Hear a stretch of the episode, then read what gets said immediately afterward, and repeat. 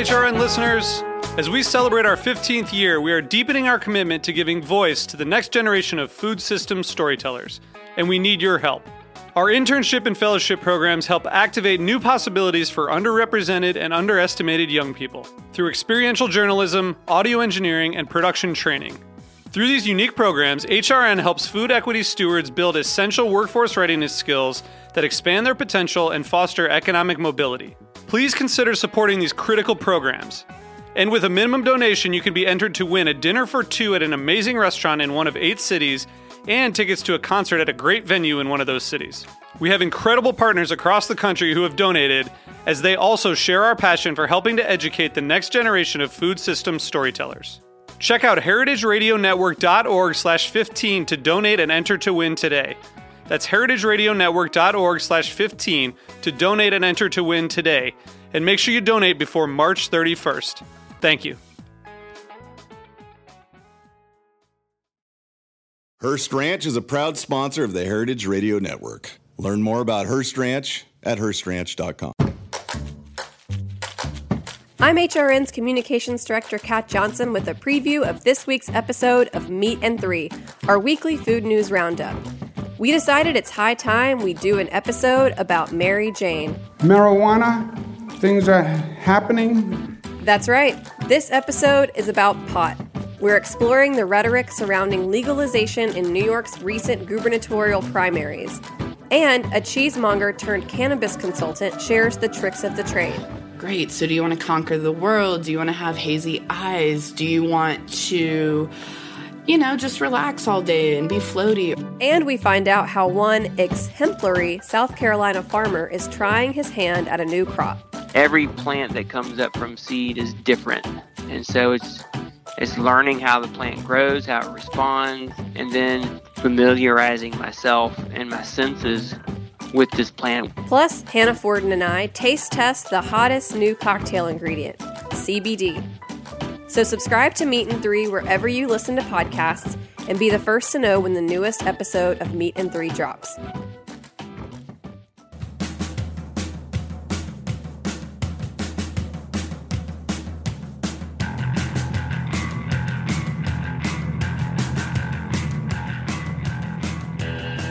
Hello, this is Dana Cowin, and you are listening to Speaking Broadly on Heritage Radio Network.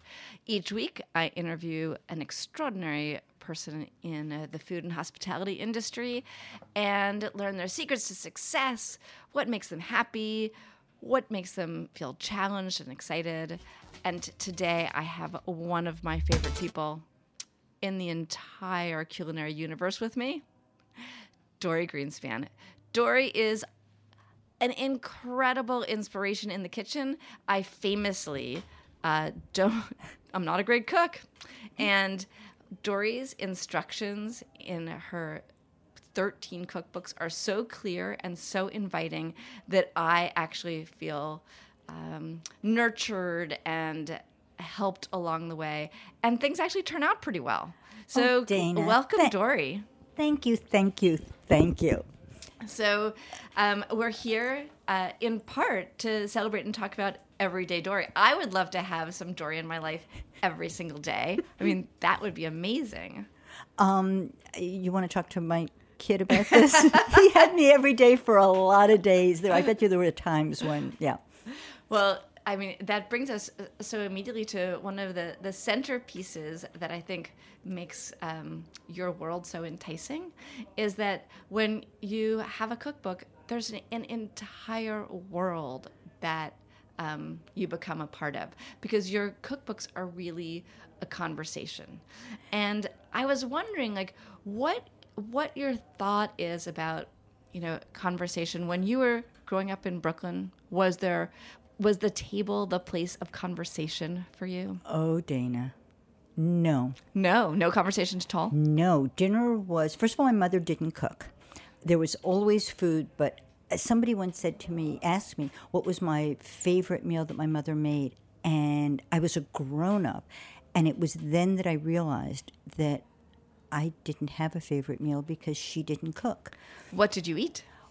We ate a, th- a three course meal every evening at six o'clock. Okay. And um, there was an appetizer, there was a main course with vegetables, and there was a dessert. Um, That sounds very formal. it sounds very formal. We had to ask to be excused from the table, and we ate quickly and asked to be excused quickly. yeah, yeah. It wasn't. That was, and it's it's interesting because my my mom loved food, loved to go out, just enjoyed food. She just never wanted to, and she liked to shop for it. Uh huh. She just didn't want to cook it. And I had two brothers, and no one was happy at the table. Wow. So it was it wasn't anything that I grew uh, that I grew up with, but I got married um, as a college student, and all I wanted was to learn how to cook so that I could have friends come visit. And I, I, I don't. I don't I don't know exactly where they came from, but that was really what I wanted. I wanted to have people around the table. I wanted to cook for them. I wanted them to just enjoy being together, and that hasn't changed. and that just comes through in every single book that you've written because the, you know the goal is you cook it and you share it. And there's uh, yes, So I am curious. Uh, so you met your husband Michael, um, and you got married at nineteen. yeah. I met him when I was sixteen. Okay, so I just I need to know what did you see in Michael at sixteen? Oh, I didn't see anything in him at 16. I thought he was just kind of geeky and nerdy and not for me. Um, and yeah, and so it was. Um, but but he was nice, which is horrible. Yeah, that's the thing. worst Terrible, word. terrible, to- Terrible. But you know, he was he was nice, and and we became friends, and it was really interesting because he went off. I graduated from high school. He went off to graduate school in California, and we wrote to one another, and we really got to know one another writing to one another. Is he a, is he a lovely writer? He is a lovely writer. He really is a lovely writer. You really can understand how someone's able to express themselves that way, which is, um, you know, you find out more about their inside than their outside. Yes, and and so we lived um, two two blocks away from one another, and we could see one another's bedroom windows. And so he would call me. I had a phone that rang only in, in my room, and you know, living home with my parents. Right. But when he saw that my light was on, he would call, and we would just talk, and we would talk as friends. And then, as I said, he went away to school, and we wrote wrote letters to one another. And when he came back, I had I, I it was having my best friend come home, and everything changed that way. And how did you decide to make a commitment at 19, which seems early? And what, was there? Oh, it's so early. Women out there, don't get married at nineteen. it's so early. Um, we it, it just Michael says that we saw one another Christmas Eve, and that we were talking about getting married New Year's Eve, and I, and we did. I mean, no one, none of my friends was married. Um, it was a time when you lived at home until you got married. If I had gotten married one year later, it might have been different. We might not have gotten married, but it Why was just that? on the cusp. It was just on the cusp of things changing, and um, we got married. We were the first people to get married, the first people to in, in our little circle in Brooklyn to live together, to have an apartment, and I I was still a student, so I had plenty of time. All I wanted to do was learn to cook, and This strikes me as sort of ex- extraordinary. well, I, I, it's you know I didn't think about it. It's just what I wanted. Looking back, you know, I see it as why, but I think it was all about the people. I just wanted to have a place. I'd oh, my my friends had always congregated in my home when I lived with my parents, and I loved having friends around. And food seemed like the way to do it. It's a really good way to get people over, you know? and then you can, you know, talk all night, and, and you create such a great sense of of community.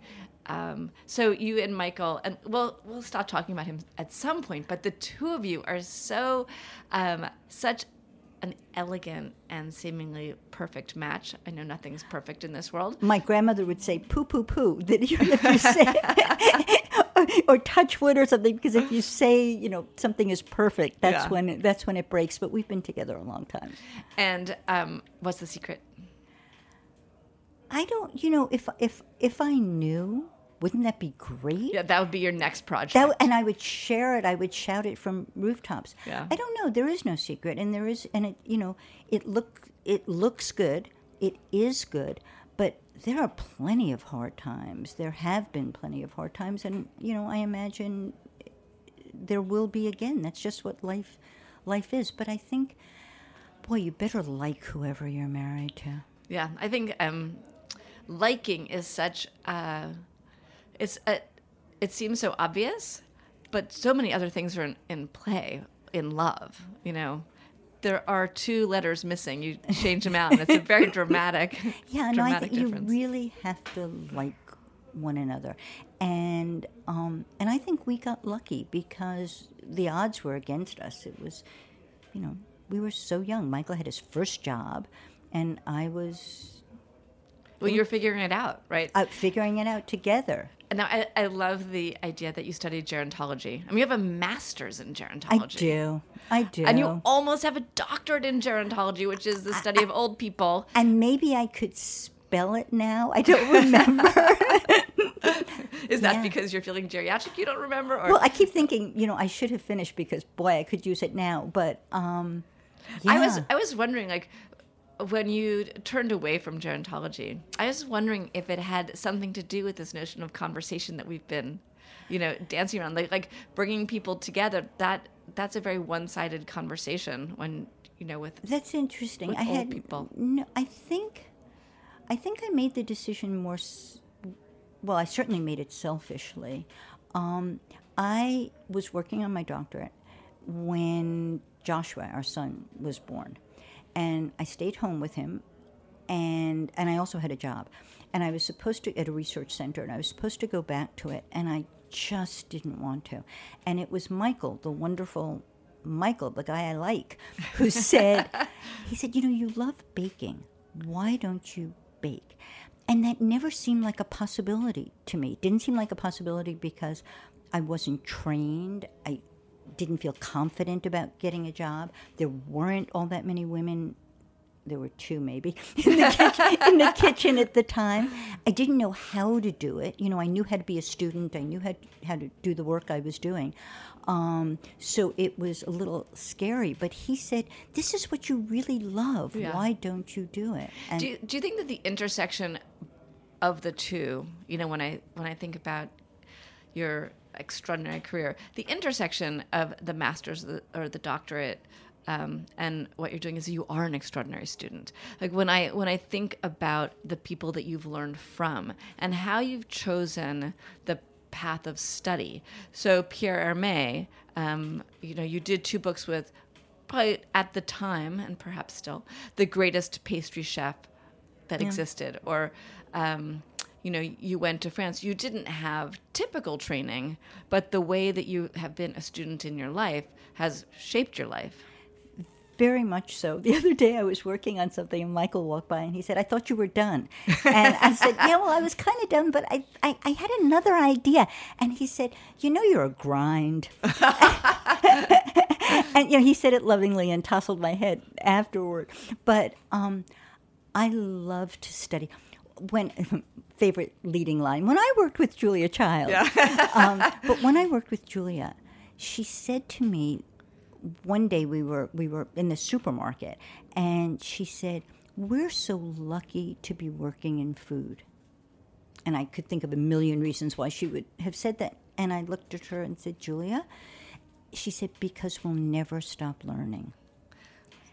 And it's true. In food there's always something to learn whether it's a technique or it's learning about a new dish or it's going deeper into a culture or it's it's endlessly fascinating and there's always something more. It's true and it, and it evolves which is nice. So you're not just studying the past. That's right. And you're not something, studying something with an end point. I, I have to ask about Julia because I, you know, had the pleasure of working with her the slightest little bit. Um, I bet you do a great Julia accent, like Julia. I do- are- no, not at all. Can't. You can't? Can't never have been able to, Why have never done it. Dorie, I can't believe that you can't do an Julia we were, accent. We Why were is once, that? We were once at a conference. I was sitting next to Julia, and somebody was doing a Julia imitation. And Julia turned to me and said, "I don't sound like that, do I?" I said, "But Julia, you do." that was good, Dana. Um, so she, you know, she's sort of taught herself to cook and taught America to cook, but she had some blind spots. Did you find her an exceptional cook? Because there's a lot of controversy about that. Ooh, we made tuna salad together. Um, Yeah. I don't. Oh, you know, I've never thought about that. I've never thought about that. She worked so beautifully with. So I worked on the project Baking with Julia. So it was 27 bakers and pastry chefs um, who were with her in her home in Cambridge, and then I wrote the book. Um, but she was so good with them. She was so curious. She had all the right questions. She knew what they were working on. She knew it from experience. She knew it from studying it. Was she, I don't know if she was a good cook. Isn't That's interesting.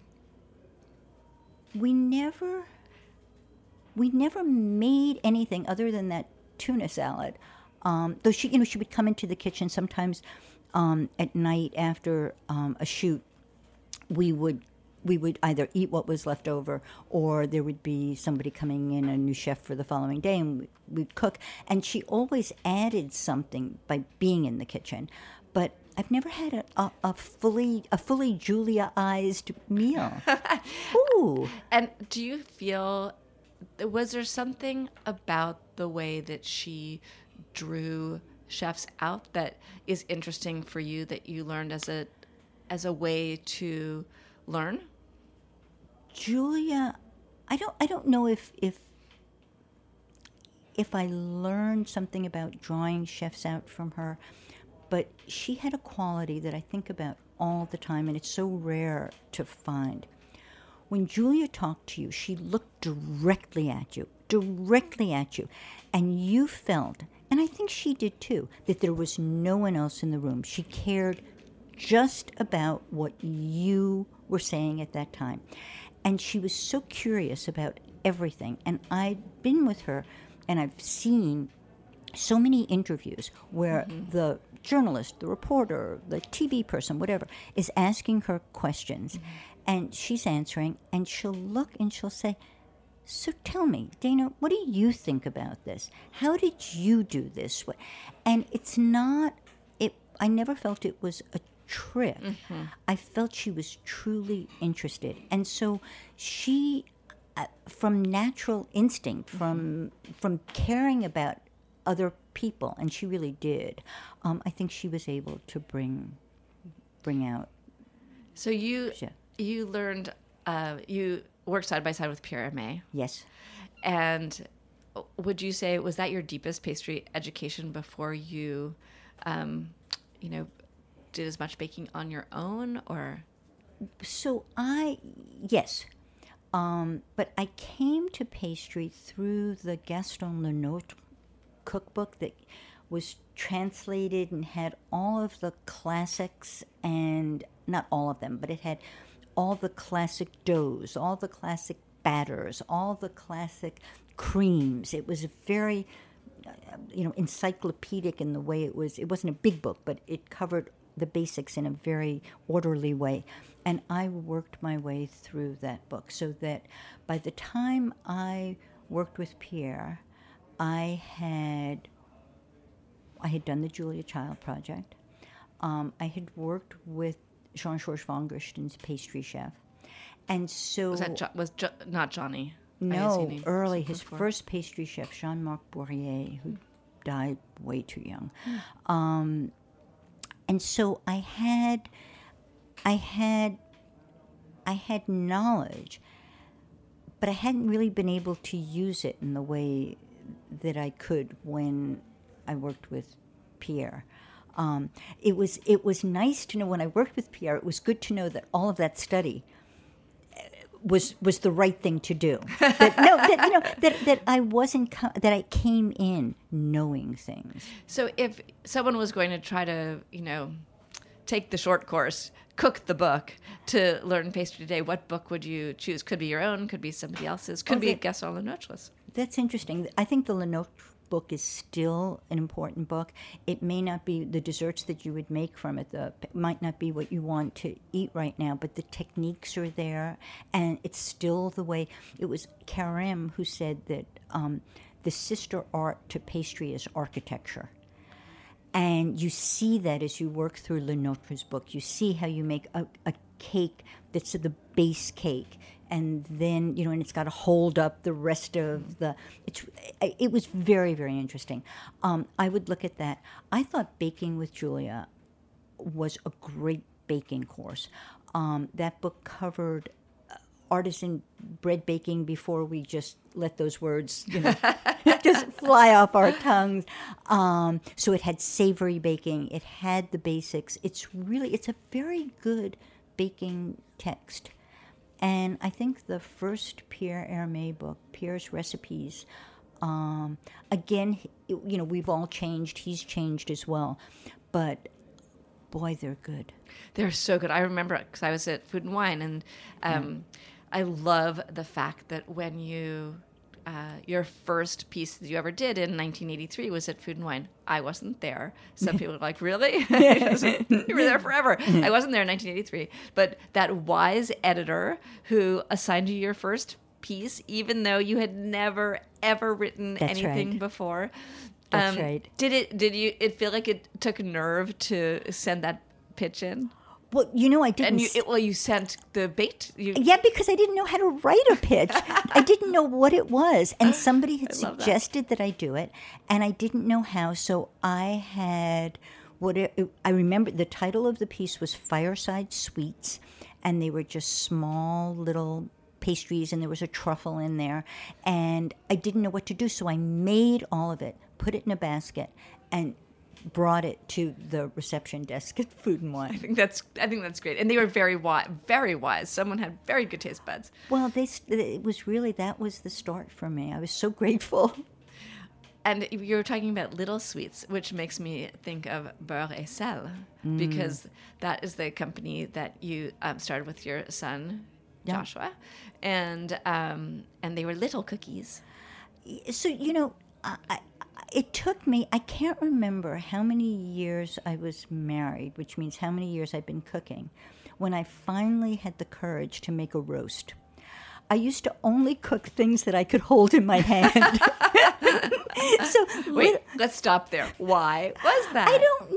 I mean, I felt like I had control over small things. You know, a Cornish hen rather than a chicken. you know, a hamburger rather than a meatloaf. Um, I was always a miniaturist in some way. Yeah, I, I, I, So I'm sure there's more to that because um, maybe it seems less daunting, or if you, you know, you can succeed exquisitely, or you can fail minutely. You know, like it's, what a great way of putting it. But yeah, so cookies, cook, cookies were always Sel was um, was a cookie business, and cookies were always a favorite of mine, and certainly of Joshua's, who now calls himself Josh, but I can't, I, I can't quite do it. Um, So I'd love to hear about the um, the birth of that business. I remember um, going to visit you. I think, and I my memory might not serve correctly, but you did a pop up in a hair salon. Yeah, that sounds.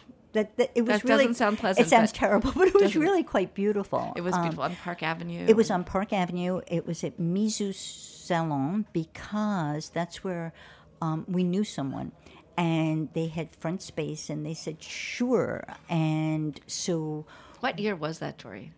you know I don't know. Was it Um, like 2012, 2000? no, I, just, I think it was. I think it could have been earlier, earlier. than that. Even I just feel Yeah. like you you preceded the pop up, right? Like you basically did a cookie pop up way before all these chefs decided the pop up was the thing. Do you know, it's so funny. Joshua said we could do this as a pop up. And I said to him, What's a pop up? You were that early. Exactly. We were who- early, you're and- right. And who thinks of the this magnificent cookbook author as the the lady who you know was so ahead of her time. She did a pop up. I had a cool son. You- yeah, you- I still have still a cool do. son. You still yeah, do. he's still cool. Um, Um, yeah, so we did it. We did it there. We baked. Um, we rented.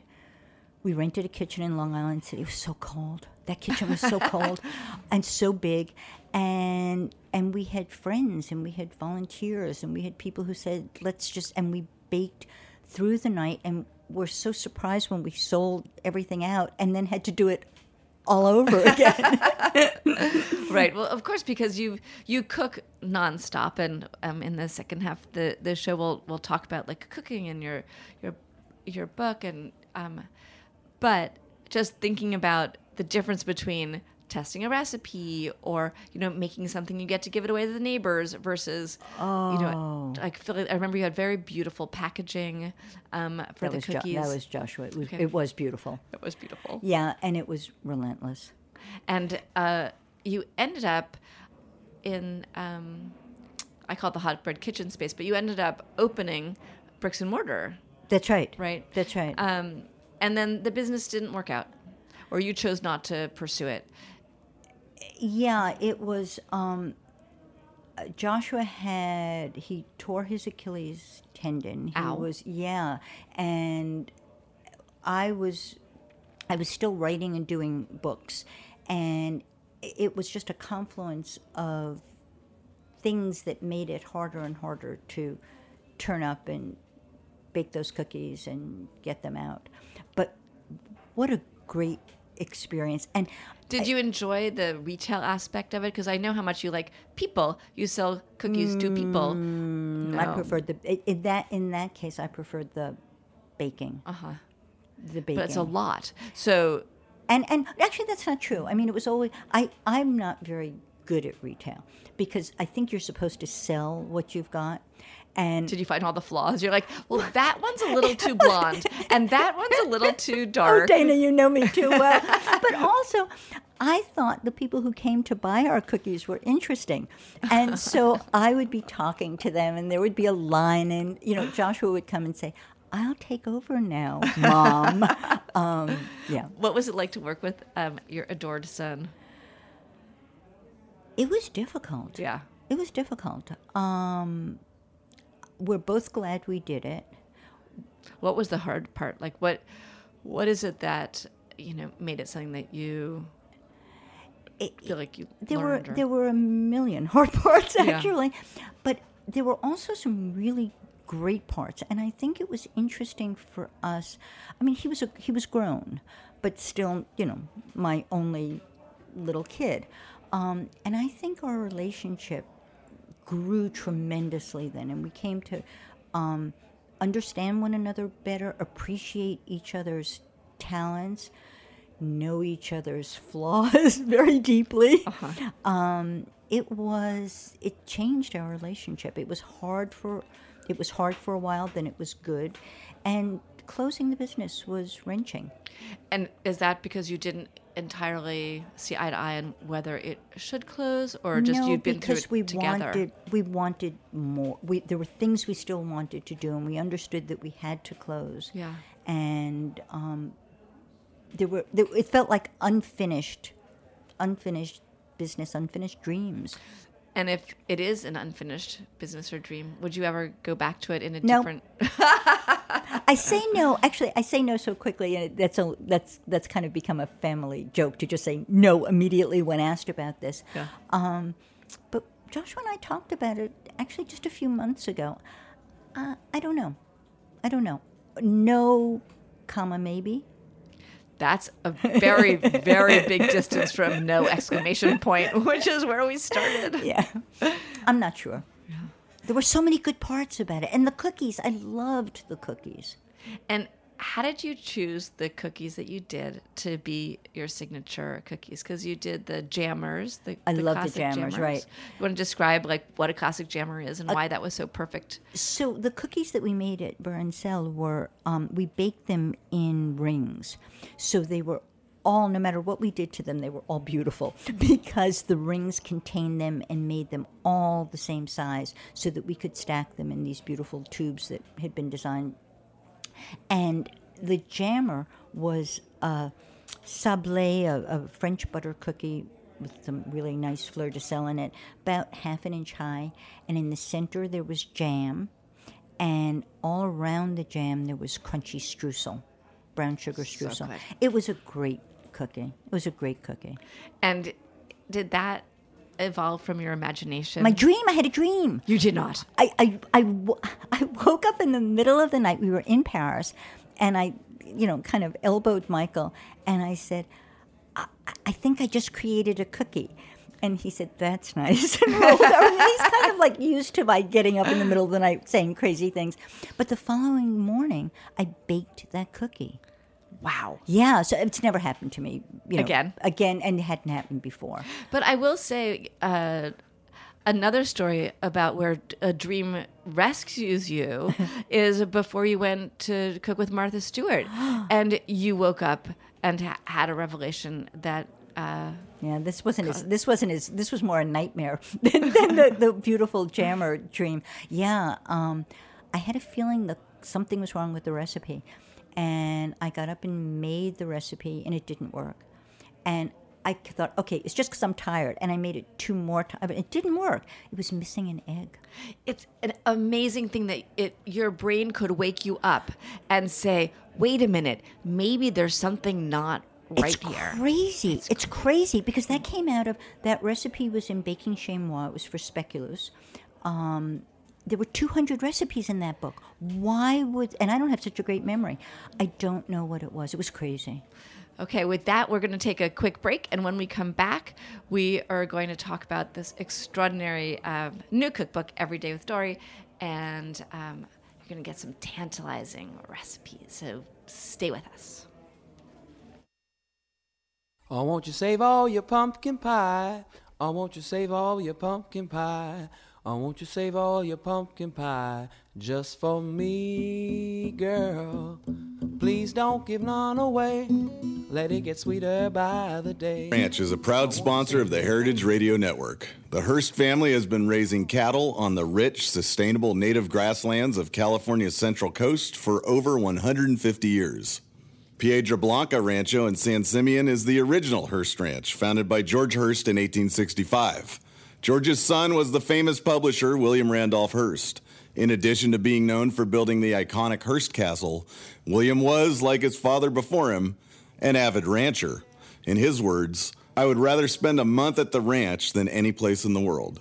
Thanks to one of the largest land conservation easements in California history, a joint effort with the California Rangeland Trust, the American Land Conservancy, and the state of California, the working landscape at Hearst Ranch will be preserved forever. Learn more about Hearst Ranch at HearstRanch.com.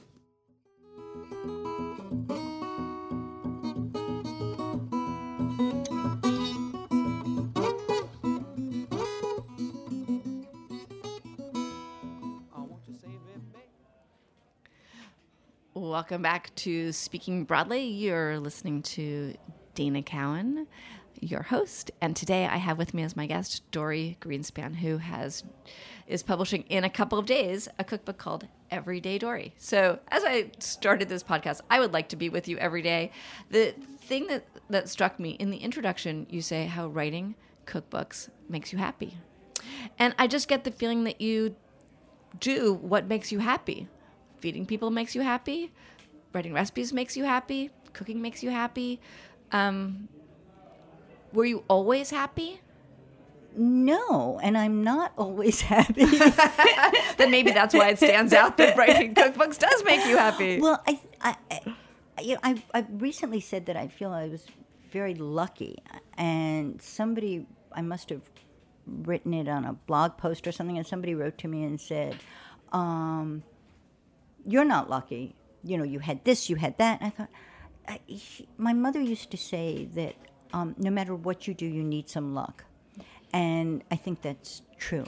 Um, I think it's great when you've practiced and you're ready for the luck to come.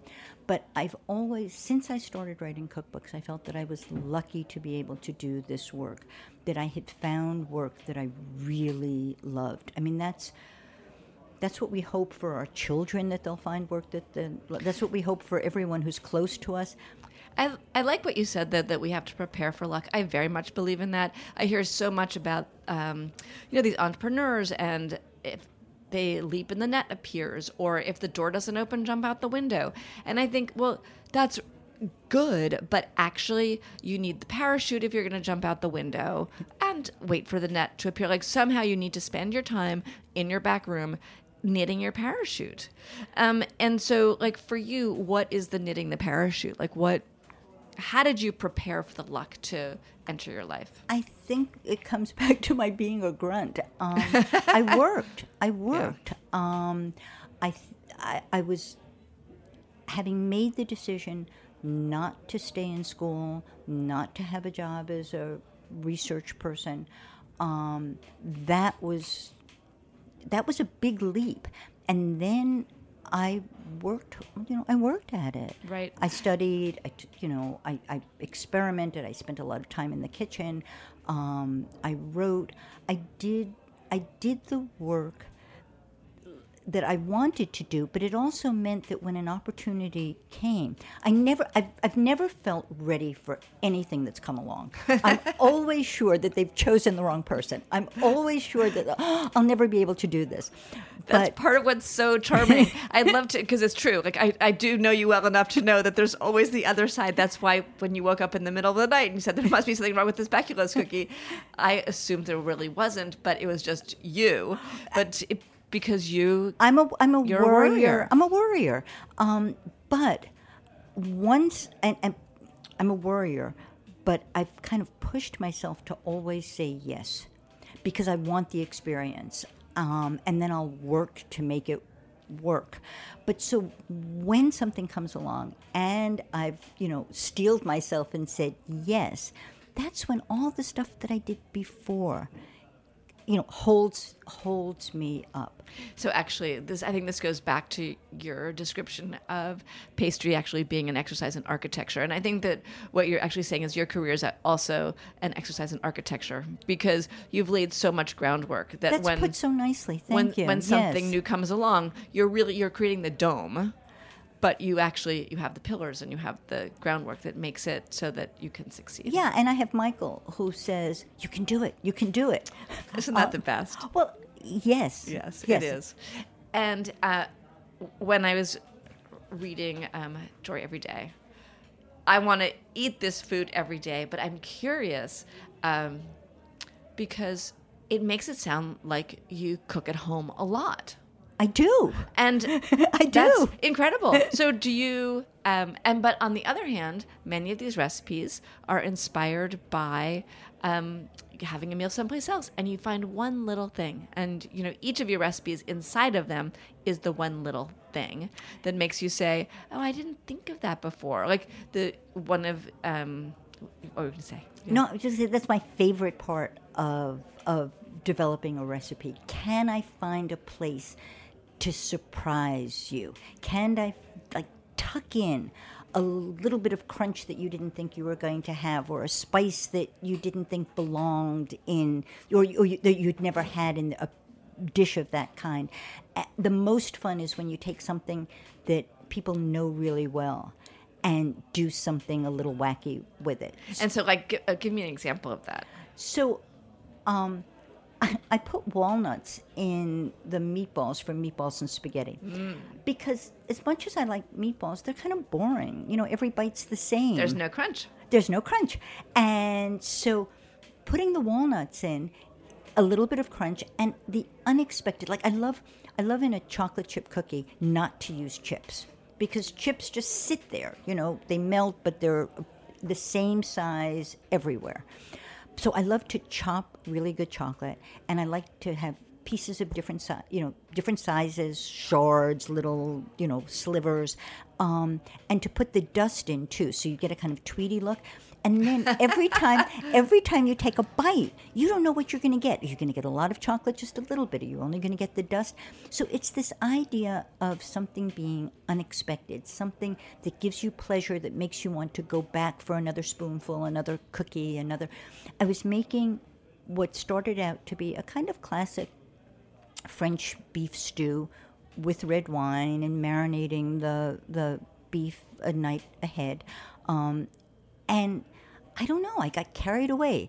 I found I found gochujang in the Oh, refrigerator. wow. Well, you know, you buy it. You you you really only use a little bit of it, and then it just sits in your fridge. And there it was, sitting in the fridge. Mm-hmm. And so I added that and some soy sauce and some star anise, which I adore with Mm. beef.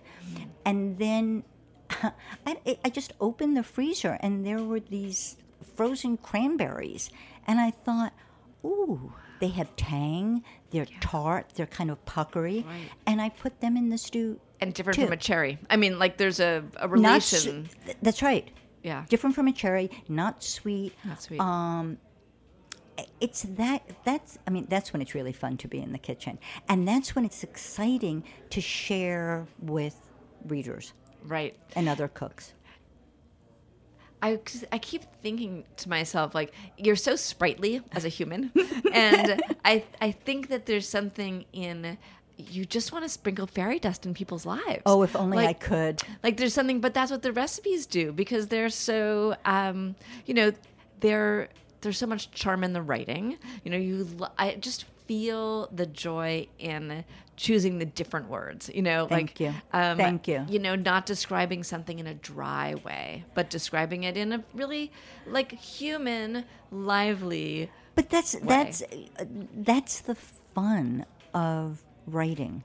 That and writing writing for me is not easy and it's not fast. I'm such a slow writer, um, but it's it's fun to find a new word. It's fun to sometimes. I love that. It's so hard in recipes, uh, just having Well, because the, the vocabulary, the vocabulary for recipes can be limited or limiting. Um, sometimes I'll look down and I'll be at my computer and I'll see that my hands are doing something, and they're they're recreating the motion of making something. So I might be twisting a cheese straw. Or, or shaping um, a piece of dough or slight and and I, it's it's kind of a giggle when I see myself doing that, but I'm actually trying to physically find the trying word by doing it and That's right. looking at, uh, observing yourself and going. So, what would that be when you twist? Yeah. Yeah, so sometimes a twist is just a twist. well, right, you can't have a book, and it, and it isn't overladen with cleverness, right? Because that's also no, very, no, very I mean, unappealing. I, I feel like this book, of all my books, is probably the most practical. Mm-hmm. Um, I, I I live in three places. I, I, I always say I live in three kitchens. Um, and we've been spending a lot of time in Connecticut. And we're not in a city in Connecticut. We're not even in a suburb. So we're really far from, you know, if I forget something, it's an hour round trip.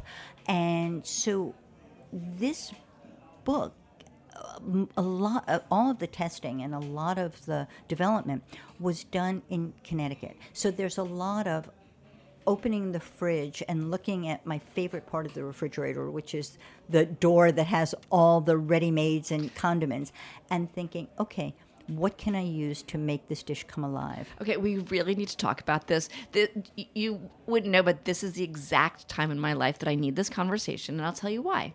So I have two kids, and which you know, and uh, my son William has gone off to boarding school, and my daughter Sylvie has gone off to college. And when they were home and we were cooking every single night, I mean, frankly, it wasn't me cooking every single night, but they were eating every single day. Um, we had a full refrigerator.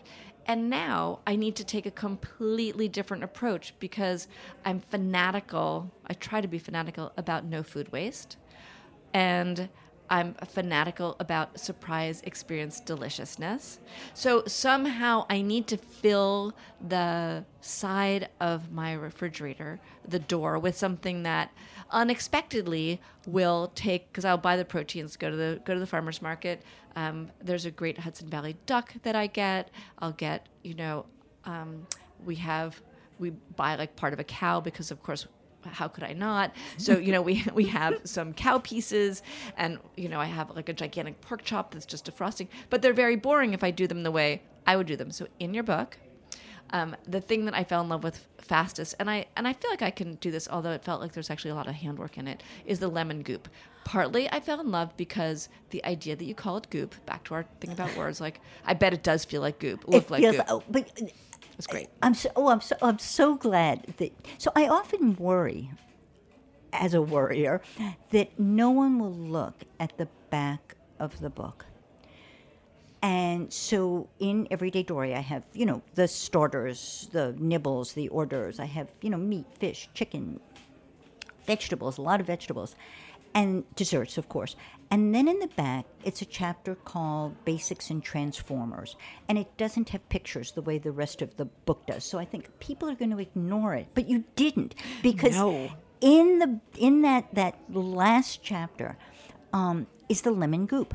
So what it is is I love preserved lemons, the Moroccan preserved lemons, salted lemons. And when I'm in Paris, you can just go downstairs to the convenience store and get them. But in nowhere Connecticut, it's not so easy. And I am not patient enough to wait weeks and or months for the lemons to preserve.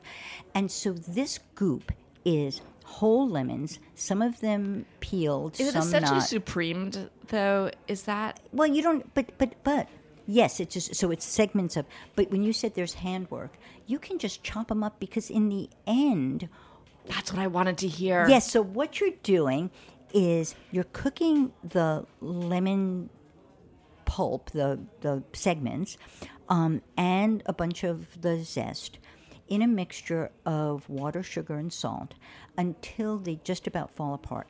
You drain them. The syrup that's left over, this is a twofer recipe. You get syrup, which is great to splash into marinades. Um, it can be used to make a vinaigrette. Sometimes I'll just brush it over um, a chicken breast. Right. Then you've got all the falling apart solids, and you just whir them in a little food processor or uh, with a blender with a little bit of the syrup, and you get the goop. And the goop, it's almost like it's shiny, it's almost like jam, and it's salty and it's sweet and it's tangy. And it's just it's a it's a little miracle food. so so if you're just like searing scallops, sear the scallops, just take a brush and go swipe or, or a knife. It changes, it transforms everything. I can't wait to do that. But I think you were about to tell me that I could, um, I could zest the lemon and then I could chop it as Yeah. a, as opposed to uh, taking the membranes. So this And is not to get too detailed, people. Sorry, but I, yeah, no. I'm really So call me silly. I get great pleasure out of getting the segments out of a lemon or um, or Yeah, a lime, right? yeah, that's just like cutting it. They look so pretty, and then you're left with that kind of circular fan of of, of membrane. Which you can just squeeze and get extra juice out of. Um, it's, I think. I'm in the- sorry this isn't video because the joy that Dorie's getting from squeezing her circular membrane is really pretty tremendous. well, but I think that that's one uh, cooking, baking, being in the kitchen.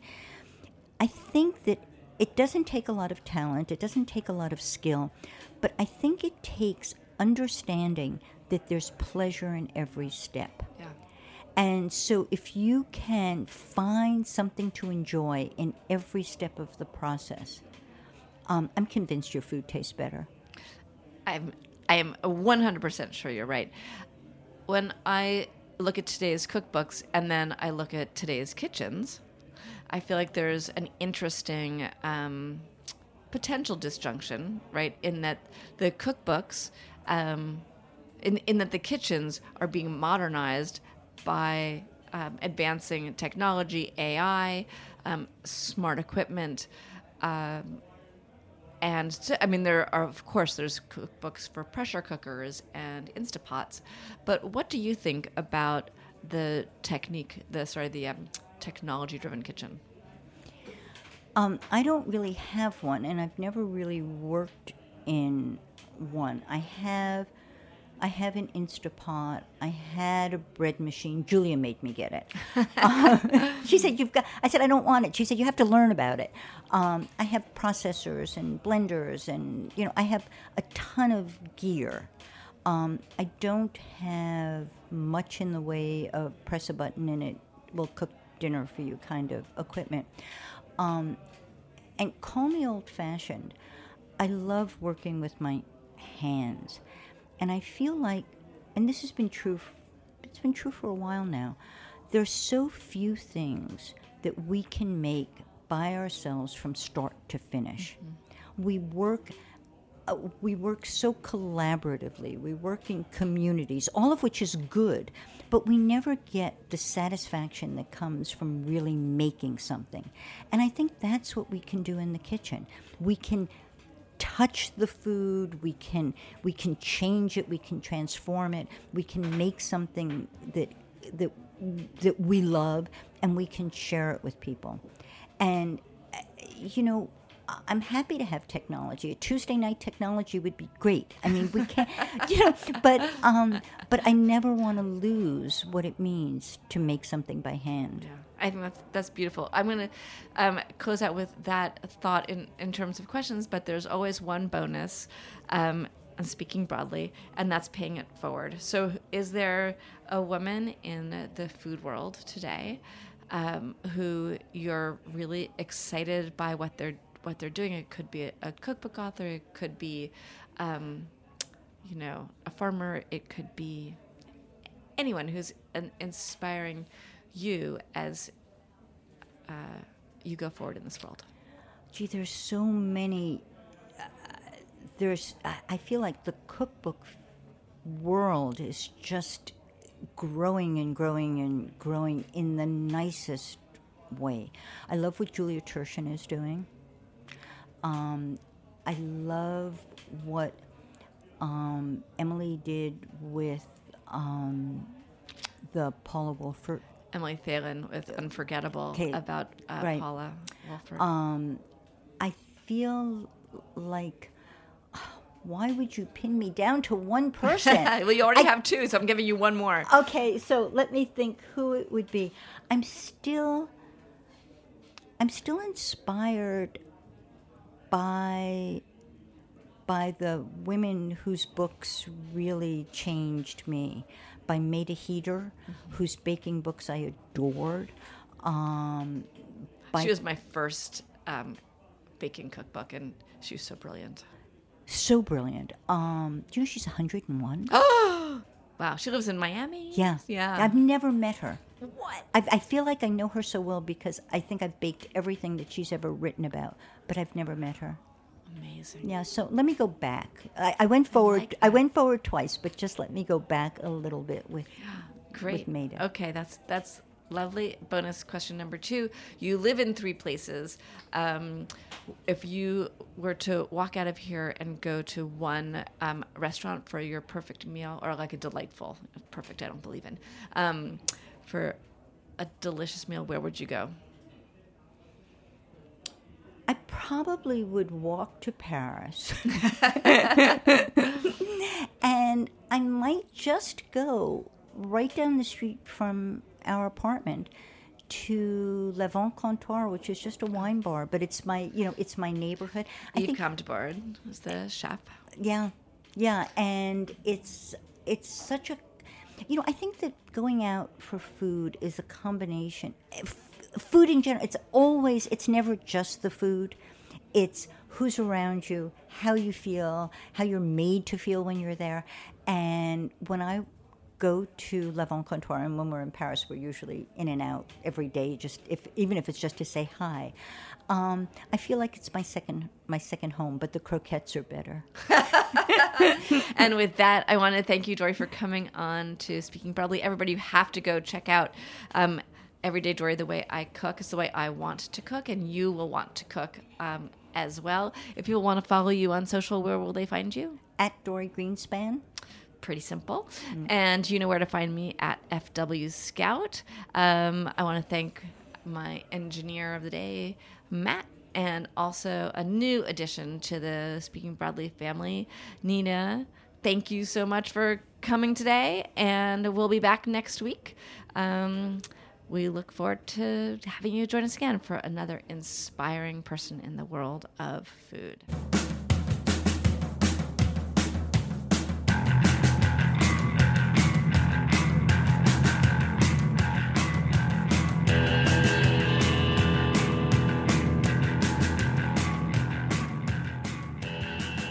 Thanks for listening to Heritage Radio Network, food radio supported by you. For our freshest content and to hear about exclusive events, subscribe to our newsletter. Enter your email at the bottom of our website, heritageradionetwork.org. Connect with us on Facebook, Instagram, and Twitter at heritage underscore radio. Heritage Radio Network is a nonprofit organization driving conversations to make the world a better, fairer, more delicious place. And we couldn't do it without support from listeners like you. Want to be a part of the food world's most innovative community? Rate the shows you like, tell your friends, and please join our community by becoming a member. Just click on the beating heart at the top right of our homepage. Thanks for listening.